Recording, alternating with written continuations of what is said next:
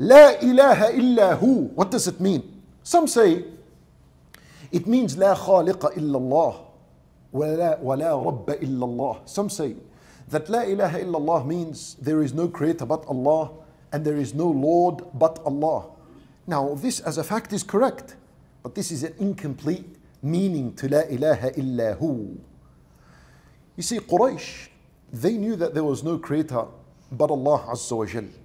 الله عز وجل يسد قل من يرزقكم من السماوات والأرض أم من يملك السمع والأبصار ومن يخرج الحي من الميت ويخرج الميت من الحي ومن يدبر الأمر الله عز وجل يسد إن القرآن سيد قريش Who's the one who provides and sustains you? من السماء والأرض Sustenance and provision that comes from the heavens and the earth. Who feeds you all of this? أَمَّنْ يَمْلِكُ السَّمْعَ وَالْأَبْصَارِ And who is it? that controls the ability to hear and the ability to see? وَمَن يُخْرِجُ الْحَيَّ مِنَ الْمَيِّتِ And who brings the living out of the dead and who brings the dead out of the living? And who arranges every matter? وَمَن يُدَبِّرُ الْأَمْرِ Quraysh would say فَسَيَقُولُونَ اللَّهِ Allah does all this. They know this. Everyone knows this. Quraysh, people that worship idols, know that Allah Azza wa Jal is the creator and the one who maintains all affairs. Like, uh, even Iblis knows. When he said, خَلَقْتَنِي مِن نَار You created me. He knows that Allah Azza wa Jal is the creator. And the story between Abdul Muttalib, who is the grandfather of Rasulullah sallallahu alayhi wasallam and died upon shirk. The story between him and Abraha. And eventually when they met and Abraha or Abdul Muttalib wanted his camels that Abraha had taken from him, eventually after an argument, Abraha said to Abdul Muttalib, Anna, I'm coming with an army and elephants to come destroy your house. And you're telling me you want camels that I stole from you? For he said, You have been, yani, uh, I, I, I see you as a humiliated person.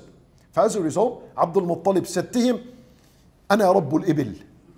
I am the master of the camels, they're mine.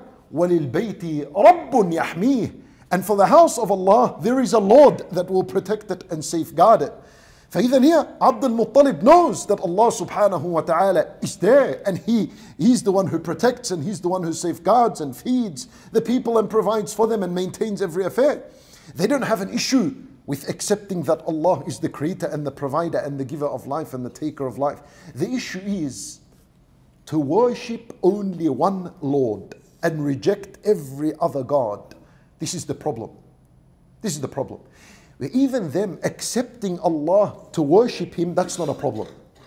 Quraysh don't have a problem worshipping Allah. They don't have a problem worshipping Allah. But they want to worship Him alongside their idols. If that's the deal, no problems. We'll worship your Lord. And with no problem at all. The problem is worshipping Allah alone and then rejecting every other god and idol besides Him. That is what they didn't do. And this is what they couldn't do. Now, this is the issue. For this is what Allah La ilaha illa hu means. That La ma'buda haqqun illa Allah. There is no Lord worthy of worship except Allah subhanahu wa ta'ala. Allahu Akbar.